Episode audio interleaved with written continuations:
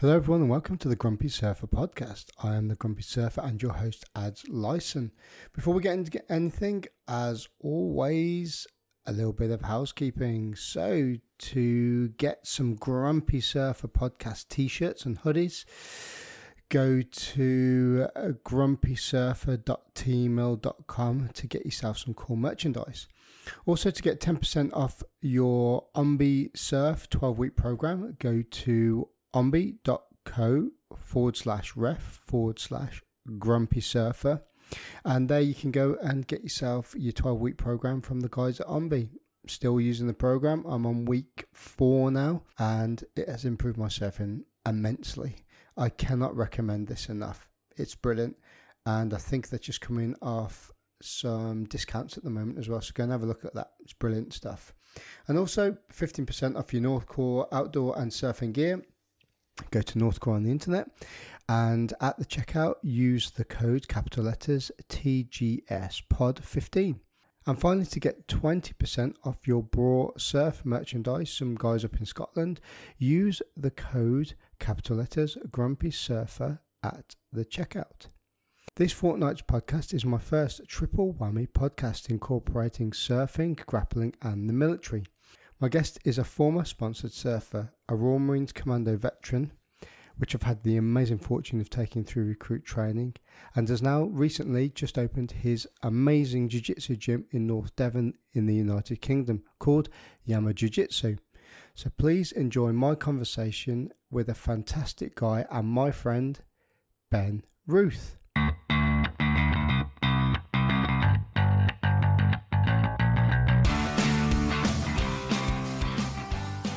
Ben Rueth, welcome to the podcast.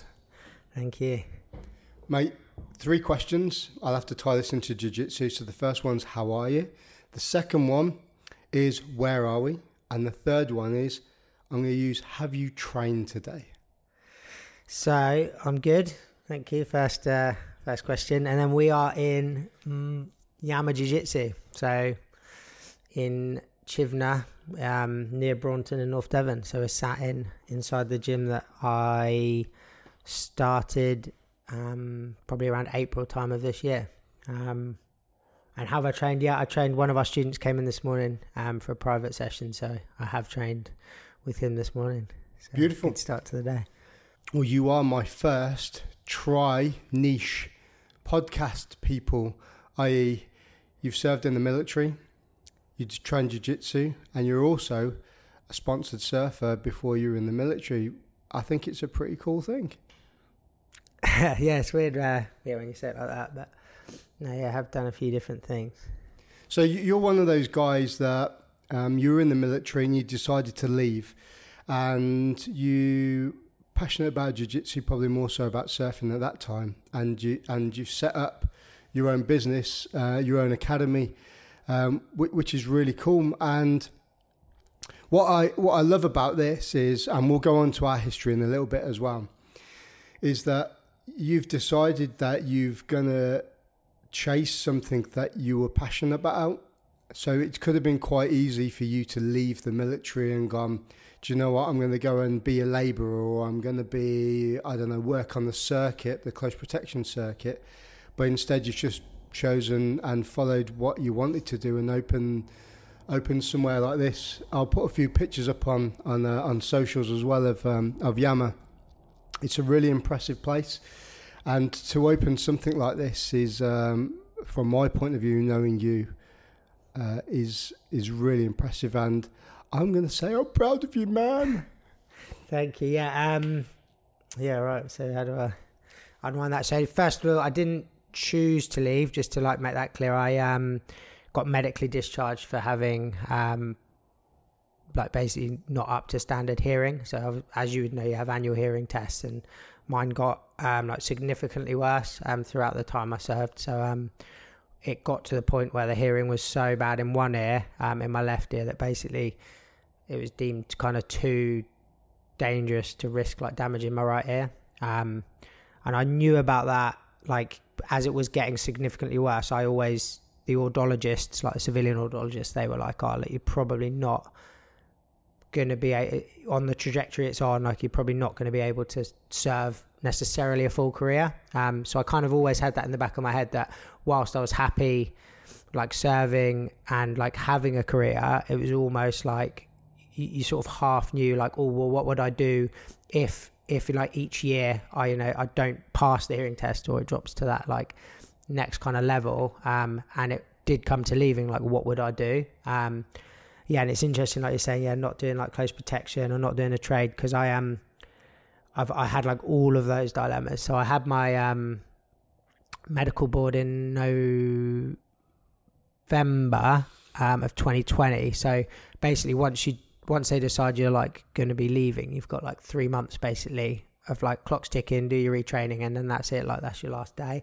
Um, but because it was the middle of the pandemic, I was kind of like, oh, like like what what can I do? You know, like obviously there are there's there's certain courses available. Um, I'll touch on that again because I don't, I don't think the courses that are really available are particularly like good. Um, well, tell me even, about it. I'm well, going yeah, through that now. Yeah, yeah. So yeah, like literally, it's like I think I think it comes from like um, a lot of I, a lot of people I think join the Marines maybe because and we'll touch on like why I did, but you're at that bit of a fork in the road and you're like, oh right, what am I going to do with my life? I'm maybe not happy with what I'm doing right now. Like I don't know, you want to challenge, you want to travel, you want to do something different. So you, you set your your heart on joining the Marines, and then you pass and and you, you you have your career. But then when it comes to leaving, you're you're no not necessarily any different like in your mindset. Um, than when you joined in terms of like, oh, well, now I'm not going to do that. So what do I want to do? And it's like, well, I didn't know what I wanted to do 10 years ago. So now I'm leaving. I still don't know what I want to do. But the, the only constant or the things that helped me decide was basically like, um, Kathleen, like my wife, was always like, if I didn't get to jiu-jitsu like that evening and because work had gone on and it wasn't like, I was like, oh, but we could have done that earlier or we could have done it tomorrow. And I was always just like, oh my God, am I going to get to jiu-jitsu? And then when I was looking at different careers, um, I was kind of like, oh well, if I do a trade, like, um, you know, whilst I'm an apprentice, if I'm doing that for like three years, it's going to be, you know, pretty like labor intensive and then like will i be real knackered for training? Or like if i do something else like yeah basically will i be able to finish that job in time to train? Um, and then it kind of got to the point that every job I was looking at, whether it was like like I looked at everything like like tree surgeons and different trades, it was always like, well, will I be able, will the boss, and I was messaging people that did those jobs. It's like, oh, mate, what time do you finish work? Like, does your boss, like, we, we, will I like finish at four so I could train at five or something? And they were like, oh, well, kind of just finishes when it finishes. And I was like, oh, like, I shouldn't be basing my life around like, uh, the retraining being around like what time can I finish to do jiu-jitsu. Um, and at that point in my life, like jiu-jitsu was, um, like was my biggest passion. Um, so I was kind of like, Kathleen basically said, why don't you try, rather than like trying to finish work to do jiu-jitsu, like why don't you start jiu-jitsu and, and have that passion where I can literally, I, am happy to train six, seven days a week. Like I, I love it, like doing it every day. So I was like, why don't you give that a go and then do kind of whatever jobs, um,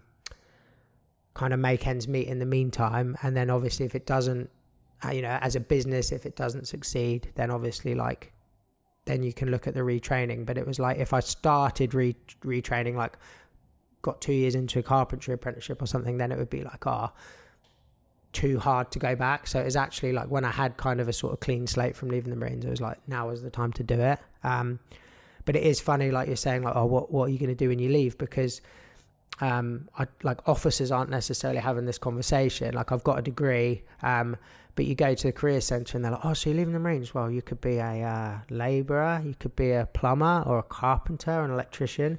And when you join the Marines, you sit down and the first thing they tell you in like foundation is like, oh, lads, like no one's ever gonna, you're never gonna want for a job again. Like everyone's gonna be so happy to employ an ex-Marine, someone that's like past the toughest like training in the world and you're like oh yeah wow i've really like set my life up here and and of course i'm not saying like i, I regret it but when it comes to leave there's so much like negativity through like the higher ranks because they haven't left or like they haven't got to that period in their life yet. They're like, oh, oh, you don't want to leave. There's nothing out there now. Um, I even had when I was getting medically discharged, like the the um like the officer in charge that's doing interviews, like, oh, you know, if you decide to rejoin because there's not much out there when you leave, like if you decide to rejoin, we'll be happy to have you. And I was like, oh, thanks, sir. Like I can't actually rejoin because I'm being medically discharged. And he's like, oh, okay, yeah, yeah, good luck. And it's like, it's kind of almost the polar opposite of of what what you're kind of like not led to believe, but like I think there are options out there, but it's just through like um it's very similar to leaving school, I think. Like you're like you just ask all your different mates like what course are you doing? Or what are you going to do? And then you ask you like someone that you knew in the year above and like oh mate what's your course like? Or what are you doing now? And um I think it's it's good to have that I think like just just I definitely reached out to a few friends that had left a year or two before and said like oh what are you doing? And what do you think of that? And but yeah basically it was all about like will I finish in time to get jiu-jitsu? And it turned out that most most jobs I wouldn't be able to train six days a week. And then obviously throw in like I don't um we've got a dog Mabel, but I haven't got a family yet. So in terms of like um, throw in like parental commitments, if I was finishing a job at like five or six and then being like, oh, now I've got to go to jiu-jitsu, it's going to be like harder to find that time than actually like just doing jiu-jitsu kind of as a job. you knew you were going to be leaving through medically being medically discharged. It was on the cards maybe for a couple of years because I remember having yeah, yeah. numerous conversations with you prior to this. When you got to the point, and you must have been sort of like in the same situation where uh, where uh, I am now. I mean, I've done. I'm coming to the end of my career, but you did what? Um, five, six, uh, years? nine, nine, nine years. Yeah, That's really weird because we'll come on to this, but I, you know, we, I took you through training. It's like it's crazy that Mm. that time just like Mm. Spins away from you. You must be even in, that time of nine years that those plays in your head are there. I mean, I've op- I've started my own business now a couple of months ago, which people that listen to this know that. But it must have been the same for you, knowing that you were going to start this, finding the money and the funding and your, your rent and decking the place out, and then and then that's just the start of it. And then on top of all that, you're like, oh, I need actual people to to sign up to this. I need students to come and and and for me to coach and for them to for them to pay me to do this. That must have been quite a thing to play on in your mind, knowing full well that you know you had a wife and and other commitments around that. It must have been quite difficult to play with. Yeah, I think I think there's like there's two sides to it. Like I, I, I kind of don't even I don't like see it as a business. Like anyone tell you I'm probably the world's worst like businessman. I, I just based it around like if I am gonna do this, if I'm gonna have a jiu-jitsu gym and we're gonna do it, like how how do I want it to be? Well, like what do I want to create? Um, so it was kind of like obviously like yeah, where where's the space? Like where's a where's a good like location to have it? Um, and then it just got to the point of like, well, if you're gonna do it, like just do it properly. It was like let's let's let's get like proper mats and like let's make it look nice and and I think like making the effort to make the gym like look look as nice as it does just just like sets the precedent precedent for people to like um the way people would beha- behave in the culture you know you, you, people think well if they've if they've made this effort in terms of like creating a nice like welcoming like friendly like good kind of training and learning environment then like hopefully they know you're thinking and like caring about about other aspects. But yeah it's hugely stressful especially like um my my discharge date was march um march 18th 2021 and obviously like gyms weren't weren't literally weren't legally allowed to be open. So obviously i didn't have a tool that kind of like barrier of like still being paid while it was going to happen. Um and it was about the stupidest thing like you could really do is be like right i'm I, I, literally it's, it's like illegal. Like when you think about leaving the range and joining a sport um sorry opening a gym you you didn't think like oh the the thing you want to do will literally be like illegal. Um so i was like that obviously added added a bit on. Um and i kind of kept thinking like oh you know no you know next month or next month or next month like things will will get back to normal and they'll open and it kept getting postponed. And obviously we were paying rent at that and um because the unit came up and it felt like it was the right space and we were like, oh, let's go for it. And be like, oh, there's no way that by the time I leave in March, like, that you still won't be able to train even in small groups. Um, and and obviously, yeah, that that overlap kind of happened. So we were paying rent, and the gym like couldn't physically be open, and then like obviously as things uh, started to progress and open up, sort of through April, May, June, and then fully like um, like by mid July we we were open. Um, so like yeah, it was definitely a stressful time. And then in terms of thinking like getting numbers in and stuff, but I never like thought like oh this this many people equals like this much to like to pay the bills. It was almost like right if we create this this environment that that people want to come to, then then eventually like it will it will succeed or fail, but it it won't be kind of like um about about kind of yeah about crunching the numbers. Um and that was a big thing with with starting here. Like obviously I, I would get onto like where I started jiu-jitsu and, and why and stuff, but there wasn't in this area like a a jiu-jitsu gym that I wanted to to train at or um in particular. So I was just like, right, let's yeah, let, let's let's create that space. Um, and it's just kind of gone from strength to strength really each month as uh as people come. But yeah, you definitely think like, oh, first month everyone will come through the door, and actually it's like it's such a slow trickle. Like each month, like a friend will recommend a friend, and like slowly build your members. But in the six months we've been properly open, it's like it's crazy how how good everyone's got and how how many like good members we've we got. So. But I think that also pays dividends to to the way that you are as well. You know, your your commitment to your commitment to just training people and from from my perspective and, and don't take this the wrong way, from where you were at the very start as an instructor, bearing in mind I've been an instructor for, yeah. for this is going to sound really bad, it me sound really big headed. Doesn't matter, I'm carrying on with it anyway. Um, where I've been an instructor for a long time, where you were when you started to where you are now is like is a massive difference, and you must have felt that a little bit as well, because the the, the, the technical aspects now. I mean, I sit in some of these classes and uh, in your classes, and I'm like, that detail is amazing. And it's the and what I thought I find, and I've talked about this before, is that I find it. I've been to jiu-jitsu gyms where they go, "This is the technique, and this is how you do it. Go and practice it." where you do something where my coach in Plymouth, Kenny, he does really well too. And he breaks everything down into really easy bite sized bits where even the most technical things, whether it's, I don't know, let, us say I'm using the example of like a berimbolo roll or something like that, you break down really well. And from the very basic white belt level to the higher level, everyone understands what you're talking about and whereas like you don't hear the whispers in the background, which sometimes you do, like what's he? What? How did you do that again? Like because you do hear that sometimes, right? You must have been training. Like, yeah, how did yeah. you do that?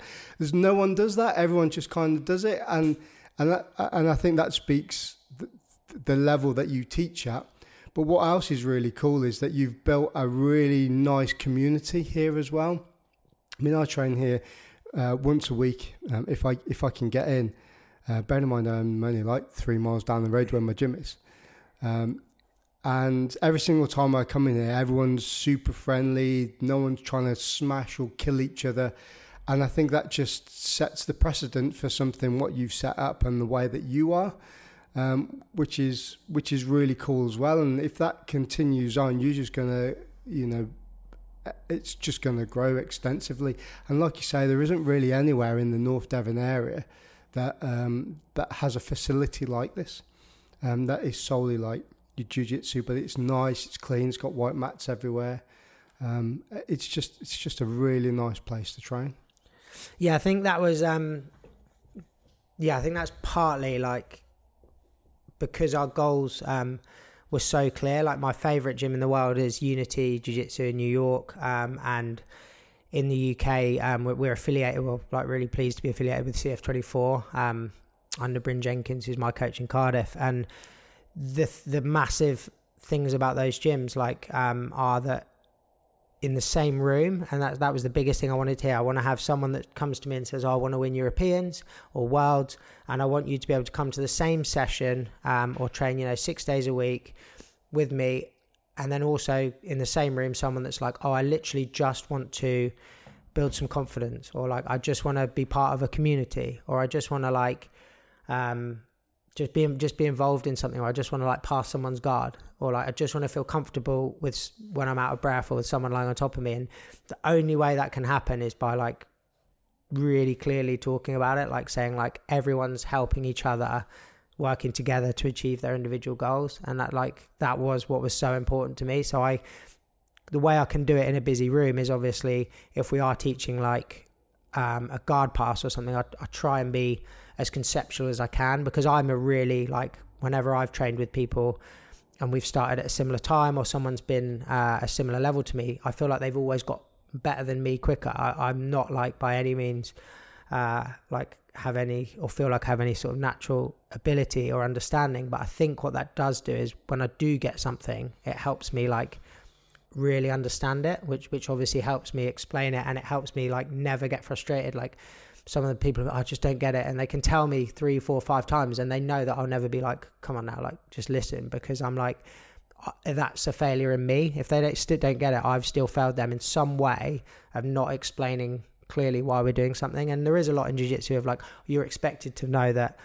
Um, I don't know. We need to like pin their back to the mat to do this, or we need to like clear their legs to get our points or whatever. But you can't assume that people know that. So the way I think we do it when there's when it's a busy class is I can stroll over to the more advanced guys and go, oh look, actually there's like I don't know, berimbolo entry from here, or like actually look, you can take this grip, or like if you pull this sleeve, it'll stop them inverting or something. And then you can say to the others, like, okay, so they're going to try and hold on to your foot. So you just want to like get their back to the mat and pin the hip this way and turn the head that way and create a twist in the spine or something for like a guard pass. So even if they forget, like, oh, what hand do we put where? If they remember, like, I'll oh, create a twist in the spine or get their back to the mat, like, I think they'll they'll progress a bit quicker. Um, but I was, interesting. I, I just wanted to say, like, when you said oh, about how my teaching's improved, like, it is. Um, it's a funny thing in terms of like you, you get massive imposter syndrome. Like, I wasn't ever like, oh, I am good at jiu-jitsu or like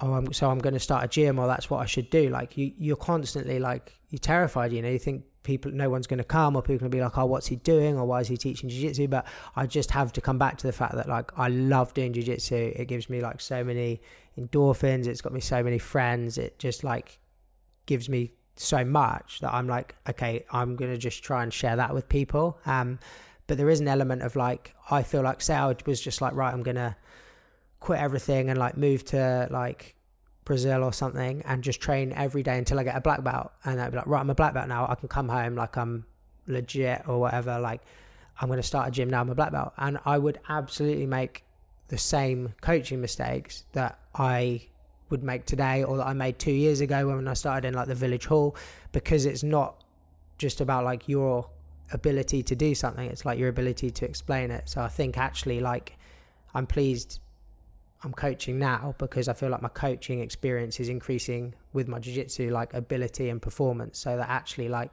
as my performance increases my coaching will be up there too. Um, I definitely think it's a bit of a mis misconception that like oh you hit that level like competitively or performance wise where you can like smash everyone in the room every night to think that that could relate directly to like explaining something to someone new I think I think it's a good point to make just because, uh, uh, and this is from a jiu-jitsu perspective. I suppose it could be any martial art. Really, is the fact that just because you're you're a high level belt doesn't necessarily mean that you can teach well. But it's like it, it's like anything, isn't it? It's like if you're a, if you're like top of your game soldier, you've been away on numerous operations and you know you're really good at tactics. But just because you're good at that doesn't mean you can teach it. You have to have the right mentality and you have to have the the right conceptual ability to be able to see that everybody doesn't learn the same way. I'm a very physical learner. I have to I have to do something to understand the concept or the skill to learn it. I'm not one of these people that can sit down and read a manual, for instance, and go, "Yep, yeah, I know what I'm doing now," and then go away and do it if I'm perfectly honest, and you know, I know we keep saying we'll go back and talk about this, but when I used to take recruits through training, there's this pamphlet called PAM 21. It's got all like the rifle lessons. Um, it's got all of the all, all the like basic military infantry tactics in it. I used to browse over it, when I did my lesson plans, never read it. I just did what was in my melon. So when I did the rifle lesson, for instance, I know there was a set way of doing something, but all I did was, in my head, I had a set uh, sequence of the way that I was going to do it to build all the way up to like the weapons handling test at the end, and that's how I that's how I've I've always done things. I've never read something. It's really bad to say. I've never read something to be able to deliver it. I've had to do it to be able to deliver it, and yeah, going back to what what what kind of talking about with um, with ability level and, and teaching I think the only way that you're going to get better, not you, but as an instructor, the only way an instructor can get by better is by instructing and learning from the mistakes that that you're putting across. Now, if you've got this ego where you're like, I'm better than everybody else, and you come in there and you go, right, this is how we're doing this, and you don't explain it, it's going to take really a really long time for any of those people that you're teaching to to progress. Whereas if you've got a, friendly and and a um, approach approachable personality, where like you say, you know, you've explained something three or four times to somebody and they still don't get it, well then that's you as an instructor or a coach to be able to try and figure out a way to put that across to somebody else so that they do understand it and i think that's that's quite an important thing to note really yeah, I think yeah, it's almost like the opposite to like to the to the Marines, where it's like, oh, I don't know if you're like in that situation. I don't know what I'm doing, but hopefully there's enough of us here that like no one will notice that I I don't know this or something. And yeah, I think it's like if you have that environment where people are a bit like unsure t- to ask, um, even just I like I a big thing that helped me when when I was like um, a blue belt was my coach was like just find someone with a similarish body shape to you, um, and just sort of imitate you know that's at, that's at a high level and just imitate what they do and see what works for them. And i i massively tell all my students that now and like give them a hand. I'm like you know if they're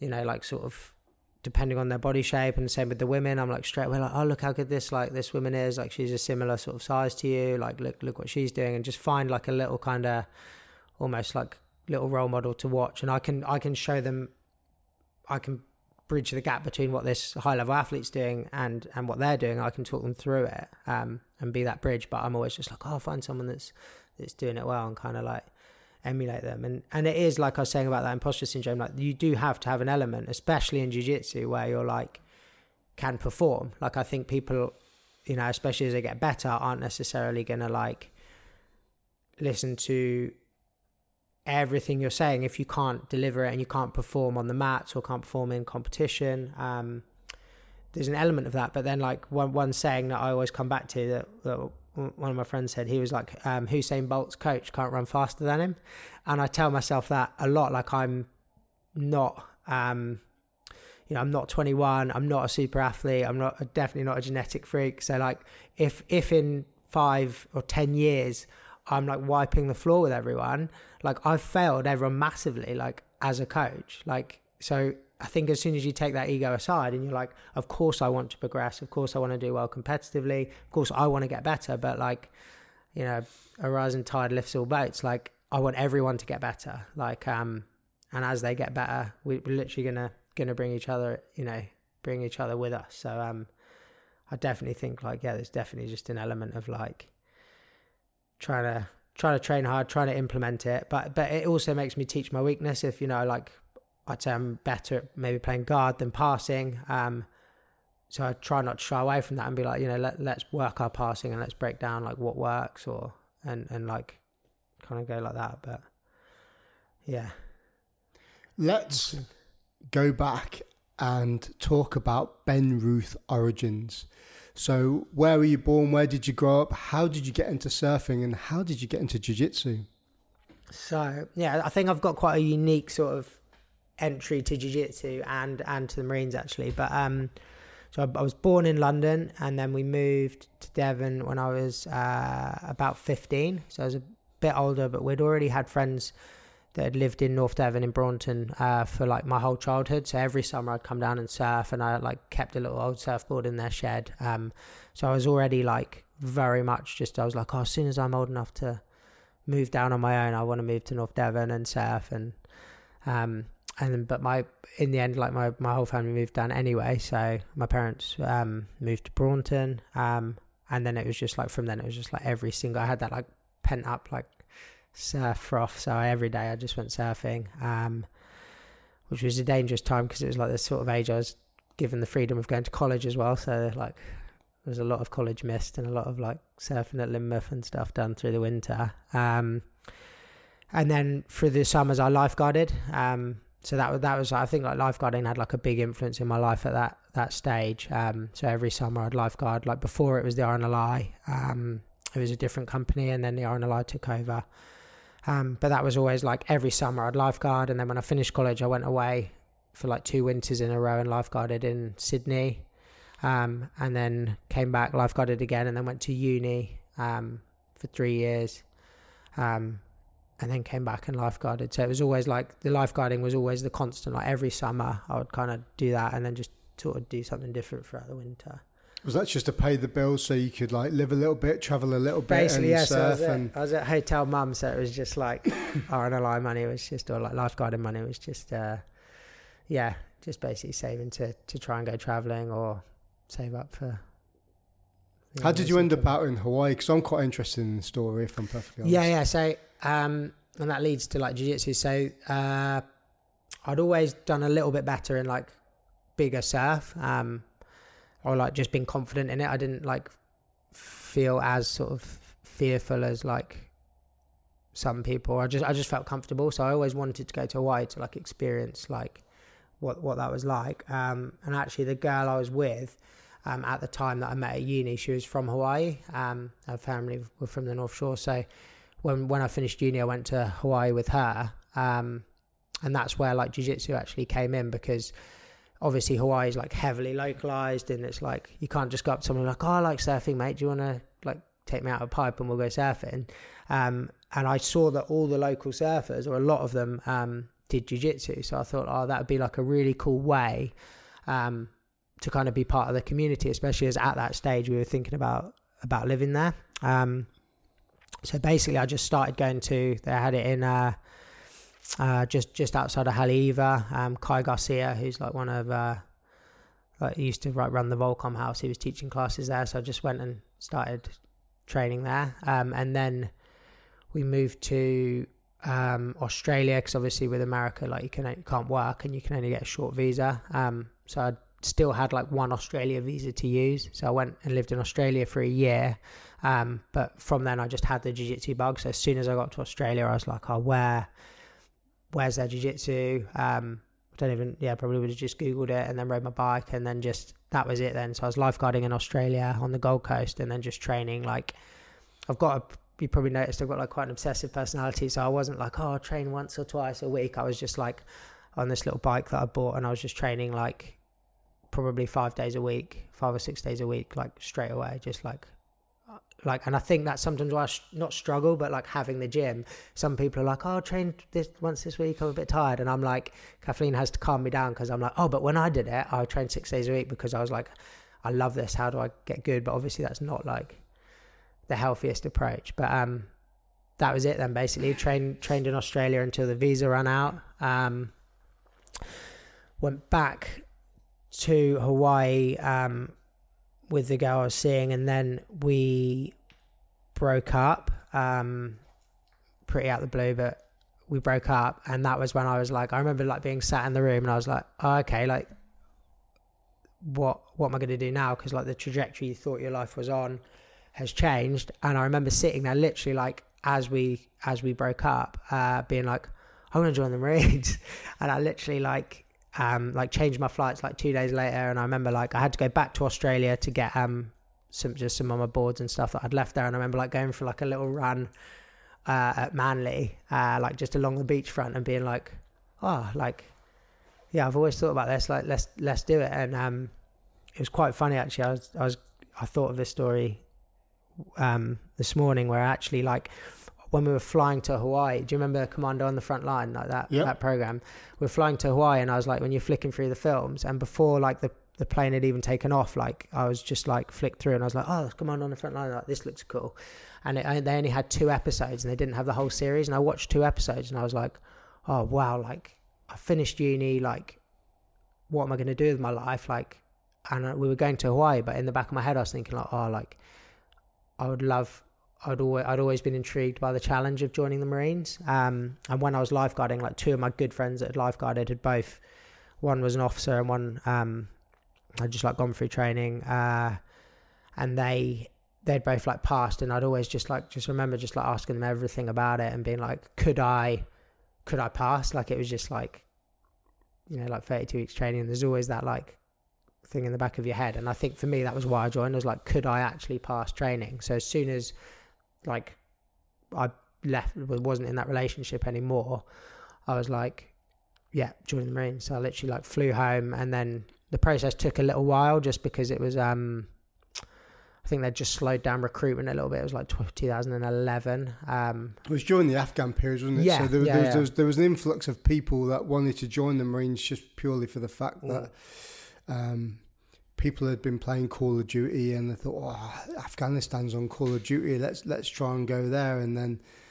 but there was an influx of joining, but there was also an influx of leaving as well Yeah. straight after that. Yeah. But yeah, yeah, so that was like, yeah, just literally came back from Hawaii, got got back here, and then like, yeah, kind of went to the careers office, and then it was either it was funny because I've got a degree, a degree in, a degree in art, which like was pretty useless. So I, uh it was kind of like, oh, I either have a degree in art, there's this massive fork in the road, and maybe do like a PGC and be an art teacher, or join the Marines, and it was like two complete polar opposites. And I did some volunteering um in Ilfracombe School, and I thought like in the art department, and I was like this is like enjoyable, but I don't want to be like 35 and have been an art teacher sort of for 10 years and then be like, oh, like not scratch the itch for joining the Marines. I was like, I need that. That isn't going anywhere. That doesn't have an age limit on it. Whereas obviously the Marines like massively does. So I was like, oh, let's just let's just go for it basically. How was your whole experience going through training? Um, well, yeah, you saying this that- is where we met. Yeah, yeah, saying that with a smirk on your face. It was, um, it was not like people laughed. Like anyone that knew me, really, like yeah, kind of like laughed when I said I was going to join the Marines. I, I- like I don't know if it's just my like personality or like I'm probably like pretty un unlike stereotypically Marini. Um, but I did. I just sort of knew that I wouldn't quit. So I was. I was like. I wouldn't say I wasn't phased because I was just like, you know, each week's hard and it's you know it sucks. But i was just like with the challenge i was like well i know i'm not going to quit. So like let's just let's just try and try to stick with it and see how it goes. And um yeah scraped through as as an original by like the the skin of my teeth. But um i think like i actually i look back it's like obviously every day during training you're like hating life but i look back on it like quite fondly and i think like the friends that you make in training you're still like really really close to um I think actually like it was harder when you pass training because I think in training it's designed to like not be enjoyable and be tough. And I think you think, oh well, once this is finished, um, it's gonna the Marines is gonna be so good and everyone's gonna be so friendly. Like I'm only being treated badly. I messed around because I'm a recruit, and once I'm a Marine, it's gonna be great and everyone's gonna get on. And then when you pass out, you're like go to a unit and you're like, oh, this isn't what I had imagined. I think you know, and I think that's when like yeah, maybe perspective changed a little bit, but I just done my PTI's course. You passed out 2011, 10, 11? Because I, I think I, twelve. it might have been twelve. I think. Yeah, so I, I'd, I'd just done my PTI's course on the back end of Herrick 12, and uh, I remember get, getting given getting given this truth, and it was uh, Bert. Was it Birdie? Was your PTI? We had a feel like it was Birdie, and then he was away, and then Ben Wadham, and then he was away. They kept getting basically like drafted, so we never had like a. Yeah, I remember getting given your troop, and we got to the. It, it was sort of the tail end of the bottom field assault course stage, and there was. I, I remember someone telling me, "Oh, there's this there's this recruit, and he's a, you know he's a bit of a surfer and stuff." And I remember having a little chat with you. I get very suckered in to individuals uh, and people in the present. If I'm with somebody, I'm invested in those people that I'm around, almost to the point like if I'm around them enough, like in any relationship, you care about them. So with with recruits, I was always I always wanted people to do well, And I think because we had this subversive relationship where I was, I love, I was passionate about it. I've been doing it since I was like 14 years old. And I knew that, you know, you were and you, you were from the area that I surfed in anyway. I'd never really heard of you before, but, you know, it's probably because I never met you. Uh, so I had sort of like this this underlying relationship. And then I remember because you used to struggle with the ropes, didn't you? I probably never told you this, but I used to absolutely hate it. And I was like, there was you and another lad. What was the tall lad Oh, called yeah, blonde hair? Gurney, yeah. Yeah, so yeah, I, I actually liked him. He was a bit, yeah, yeah. It, it was a bit of a biff, but Yeah. I, I actually like quite liked him too. And I think I like underdogs. So when you come to do doing like your bottom field pass out to go on to the the, the uh, commando tests, I was always at the bottom going, get up there, get up there. And both of you used to get within a hand's grasp of the top. And it used to drive me nuts. Like, like, yeah, it's, it was such a such a funny. Yeah, like I guess yeah. For people that don't know, it's obviously like criteria tests, aren't there? And if you don't, and it, as a recruit, you're just terrified of getting back tripped and having to do it all again. Um, yeah, and it was just those getting to the top of the ropes. I don't I don't know why it was just this massive like. It was a mental- defi- it was a definite mental block- Yeah, yeah, mental where you just block, like, oh, I just yeah, can't get up there, and and that was funny because I did my um, the obviously the last thing you do in training is the thirty miler, um, but I'd failed the, the Tarzan assault course, um, so I had like another go, but I had to do the thirty miler first. So I was doing the thirty miler, and everyone's running like all the training team were like, "Oh, come on, mate! Like this is hard, but there's a green beret at the end of it." And I was like, "Oh yeah," they're like, "Isn't actually for me. I've got to finish this and then like do my Tarzan tomorrow." Um, so in the back of the head, you're thinking like, "Right, I've got to finish this, but I could actually have to run this again. If I don't pass my Tarzan, I'll have to do everything again, which is like you don't want to think about as you're running 30 miles across Dartmoor. But it was funny because I saw like a few, quite a few people in my section like went down and like didn't finish and couldn't carry on like quite early on. And I was like, there was an element of they were like some of the fittest like ones, and it was almost like they'd not found anything hard yet, like that hard. They'd like got through the other tests, and not to say they're not really hard, but they were just like I don't know, like athletic enough to have to have got through them and pushed themselves, but not felt that challenge. And then the thirty miler, like loads of them were like, oh. like, yeah, just like dropping off, and I was like, literally everything's been hard for me since like the the PRMC. Like every day's sucked. So this is just another day that sucks. So I like did the 30 miler and then everyone got their green berets and they were like calling me over. I was like, no, no, I've got to do my Tarzan. And They were like, oh shit, sorry. So I like stood off to the side and then yeah, like obviously doing the Tarzan, you're thinking like, obviously I want to finish this, get my green beret and pass out with my troop. And then you were also thinking, I don't want to have to do the 30 miler and all the other tests again. So yeah, luckily like, I guess I needed that pressure and then passed that. But yeah, it was, uh, it was funny. I feel like I added added a lot of stress to like to the test that I probably didn't need to be there. But stressful as an mental block. as Yeah, well because yeah. you never want to see people fail. Yeah. I was like, oh man, come on.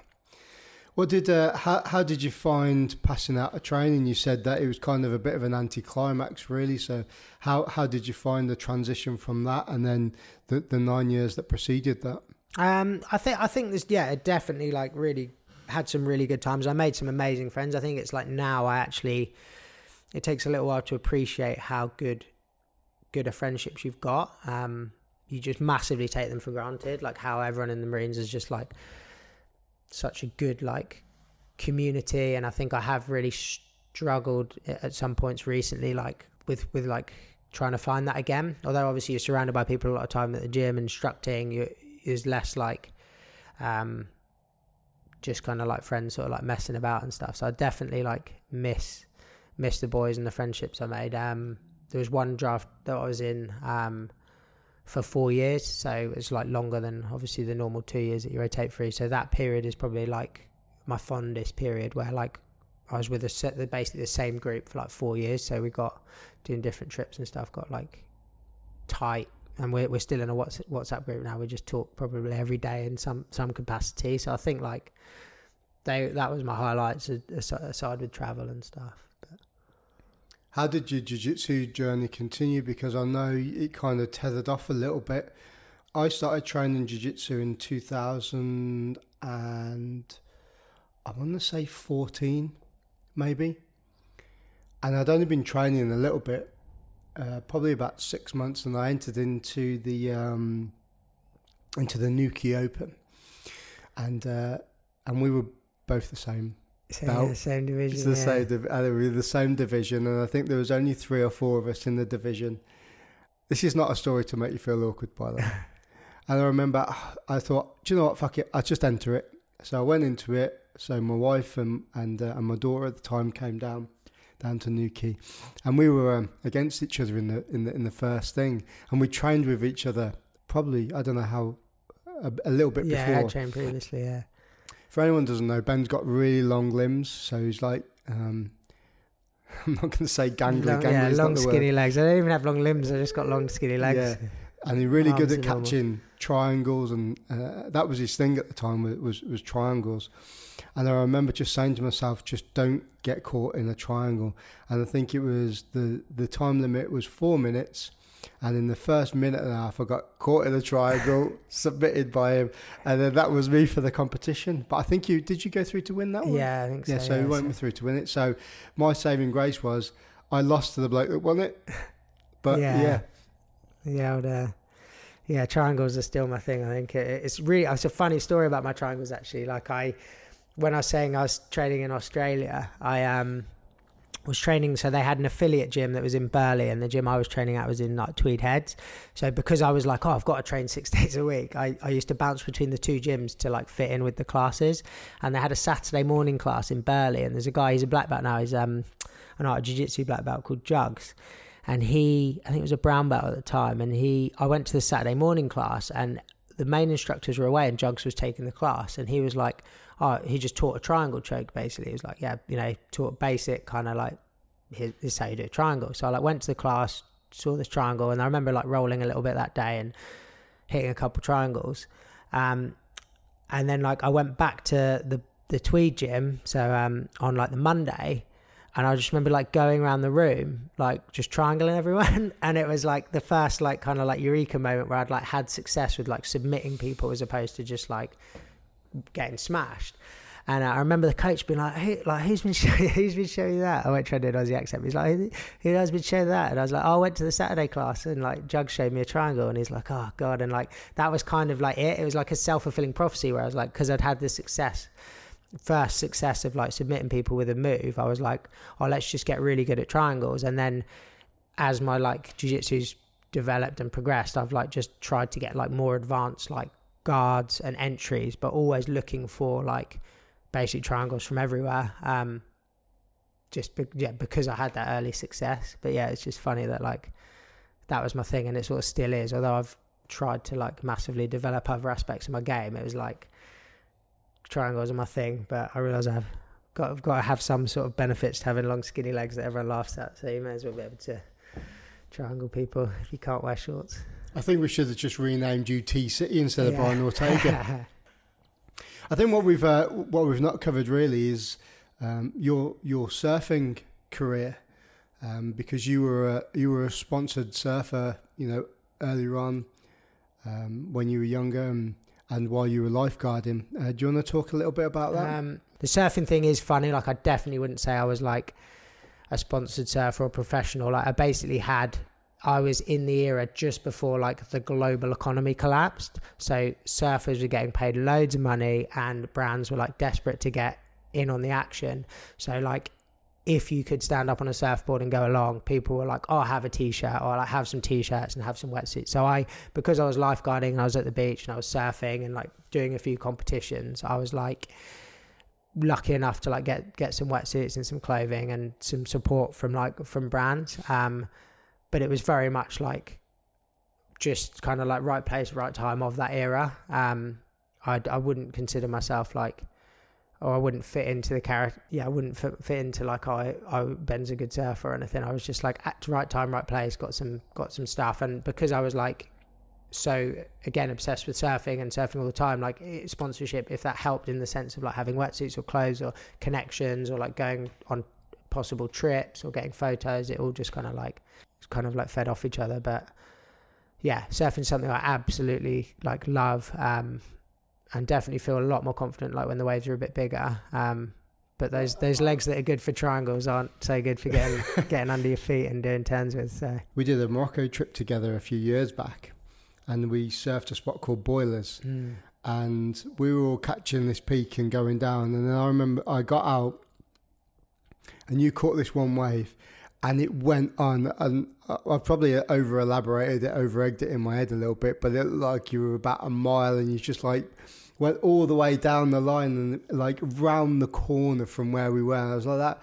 How's he getting back? and then yeah, you come like being so funny. Yeah, the guide was just like, "Where's he gone?" But that was such a funny trip actually because, like I said, I was at that big fork in the road when I when I joined the Marines, and I was kind of like, right, surfing's like, I think one because I'd always thought about joining the Marines, like you know, age like eighteen, and I think the big thing that stopped me really was like, you know, thirty weeks of training, you're probably going to get about three days to surf or like summer leave or whatever. And I was always like, oh, I don't want to go that long without surfing, whereas any other job I did would allow me to surf. Um, and I think that's the main reason I didn't join when I was younger. So obviously, when I got to the period when I was like a bit older, I was like, right, I'm going to do this. I'm going to join the Marines. I I think sort of subconsciously did put surfing on like the, the, shelf a little bit. Um, so it's funny when I, like, I passed training, you're like, oh, there's a trip to Morocco. Um, like, do you want to come? And uh, I was like, oh yeah, yeah, I will. And I was literally like, oh, I haven't actually got a surfboard or a wetsuit. Like I went to my mum's house and I was like, oh, where is everything? And so I like phoned Cotty. Obviously, he's like one of my really good friends, and he's got like no shortage of boards and wetsuits. I was like, mate, I'm going to Morocco like tomorrow. Can I go? can I go? Can I borrow some boards? And he's like, oh yeah, yeah, just like go to my mum's and just take what you want. And like she's like so used to just having me rock up at the house and just be like, oh yeah, Andrew said I can go in the garage. She's like, oh come on Ben, do you want any Red Bulls? And like I'm literally just like raiding raiding stuff. Like if the surf gets big here, I'm like, oh, can I have a board? And like, um, yeah, you must he must get pretty fed up with it. But uh, so I was just like, oh yeah, this board, this board, and this board. I just like putting boards in the board bag, like living like I was a pro surfer. And then like literally went to went to Morocco, and like all the boards were too small for me. I was obviously like heavier than Cotty, and I was just like struggling. And then I was like, oh no, actually, I do really enjoy surfing. I think that reignited my passion. That I was like, so when I came home, I I bought a board that was like more suitable for me, and I've always had like wetsuits and stuff good to go. But I think I needed that. Like, oh no, you've passed training now. Like, you can actually surf a lot, and surfing can be a a good part of your life. And I think I enjoy it more now that jujitsu is my main passion and my main focus because then surfing I think for me is like what it should be it's just this amazing release of like you're in the ocean you're you know, just literally, I, I don't look for a surf now and be like, oh, I've got to have done three turns on a wave. Otherwise, like, life's not worth living. I'm like, oh, it's so nice to be in the ocean. It's so nice to chat and see people. It's so nice to like just get a few waves. Um, so I, I, I love, I love surfing probably more now because jiu-jitsu is like, has its stresses, um, obviously has its, yeah, like linked into, to the business and stuff. So surfing now is just like this amazing, like, just release, no pressure. And I think I surf better because of that. Like subconsciously, like, oh, there isn't any pressure. If you're having a bad surf, like it doesn't matter because you're in the water. Um, so I'm literally now just like, yeah, normally have have a lot more fun than than I would have had. Um, so yeah, getting getting that balance back with surfing really. And I think that's the big thing for here that I think with surfing and jiu-jitsu that it'd be I, I would like more people to kind of know about and make the connections. Like Joel Tudor's a just won the world longboard title and he's a he's a good black belt. Um, a lot of the guys on the pro tour um, train like Jack Freestone's a good purple belt. Um, so it's like just building that connection really between how good surfing is with with jiu-jitsu. You know, it requires similar kind of like mobility and like physical attributes. And obviously, when there's there's waves, like you surf all day, but especially in England, there's, there's long periods where the waves aren't great, and especially through winter, to feel like you're progressing at another sport is really good. And like I said, the community, like the reason I started in Hawaii, has just served me so well. Like I go to France every year, go to Hossegor, and just as soon as I get off the plane, I go and train at Hossegor Jiu Jitsu, and I'm like, oh, where are the banks? And they're like, oh yeah, up at like Le Penon, and then there's one at um, like just north of Estagnots or something. And just straight away, I don't even have to spend a week trying to find where the banks are. Like I just just go and surf, and like Ericeira, the same. Like there's there's normally a jiu jitsu gym somewhere. Um, and you just go and train there instantly. You're like straight in, like through straight through the back door. Like um, when we go back to Hawaii eventually, like Ezra's gym is at Sunset Beach. Like it's just it's just this huge like way of being welcomed into a community without trying to like be like, oh look, I surf too, because like surfing's the most selfish thing in the world. You don't want more surfers there, whereas jiu-jitsu, you literally want, as long as you know there people are friendly, you, you want more people. It's like another person to train with. It's another person in the community. So I think they like they go so well together. That's like definitely kind of been one of the big pushes for here, where I've been like hassling surfers to come and train. So Yama is um, outside Braunton in North Devon. Uh, it's growing. You've got uh, a good growing community here, but you're also competing as well. Um, you're in the British on Sunday, is that right? Uh, English, yeah. English, yeah. So, a couple of questions. Where do you want or where do you see Yama going? And where do you want to go with your competitive career as well? Yeah, they're, they're definitely two different things. Um, in terms of Yama, like, yeah, we're, we're, we're growing. And my big thing for Yama is to just like like I said, like people to be able to achieve their individual goals. Like community is is everything. Like uh, that's what that's what we're trying to create. Like I don't want, you know, say you have one person that does really well in a competition. Like you, can't put you can't put invest your sort of happiness into them achieving that. Like, of course, I want to do everything I can for someone to achieve that, but it doesn't make them any more important than someone else that literally just wants to like feel more comfortable or like you know maybe their life goals to get a blue belt and like how do we get them to that to that level you know so um building yama growth definitely just having like regular consistent members um just yeah just having more and more people wanting to come and train. So i think like just a natural a natural growth with yama um people that want to do it. And obviously just expanding like i do the the little kids the teens and like I, I teach all the classes at the moment um which is is like definitely really good to know that I've had that like kind of quality control almost of like showing everyone everything. Um but I think as we expand definitely like maybe having some younger people come through that could then instruct like some of our older kids in the kids class are like so good already I think they'd be amazing to have help out um so grow that and then in terms of me I've got my own like individual um competition, like probably like goals and aspirations. Um, I do think in some ways to compete and do well is a nice way to endorse like the really friendly welcoming gym here because I think there's there is can be a bit of a misconception where it's like no we're savage like savages and it's like literally swim or drown and if you can't like can't stand the heat get out of the kitchen. Whereas I want to be like oh like friendly and welcoming and have a nice role with like whoever, you know, older people, younger people, like regardless of your ability and like be super welcoming, but then be able to go and compete and do well and win, I feel like endorses um or like proves my point that you don't need to always be like, oh, you know, like we're just a competition gym, we're not we're not welcoming. So um in terms of in terms of like competition, I for me I think it's uh it's important for myself to go and compete. Um I like I do think it improves me as well. Like uh, it it highlights it just highlights any technical weaknesses. You know, if you if the same things happen in a competition, and you get your guard passed and held in side control, then maybe your guard retention needs to be better, um, or maybe you need to look at side control skate. So it very quickly highlights holes in your holes in your game. So I think it if anything does does help you improve and it does make you as soon as you enter a competition i think you're like oh right well i know that this is happening on this date so i think even if it's subconscious you you eat a bit better you hydrate you sleep a bit better you you, you have purposeful practice in your training um so i'm definitely not like going to be like oh competing every weekend um but i've entered the europeans uh in rome and again that's that's as much for for the experience obviously i in my head i would like to like to do well, um, but also just think yeah, it'd be a really good experience to to go and compete. And I think it is like I don't want to use the word like leadership, but as a gym, uh, kind of like the main instructor here, I think you have you have a responsibility to do more. I can't say to my students like I think you should go and compete if I'm not competing um, and doing well. Um, and I want them to realize like it's not not super scary. I think the Marines definitely taught me that, where like you find yourself getting nervous, like before a competition, you get butterflies in your stomach, you feel a bit sick, and it's like nothing like getting off the train at Lympstone, like for training, or it's nothing like doing like your parachuting course, and you're like, oh, you know, you just feel horrible. Like so, actually, like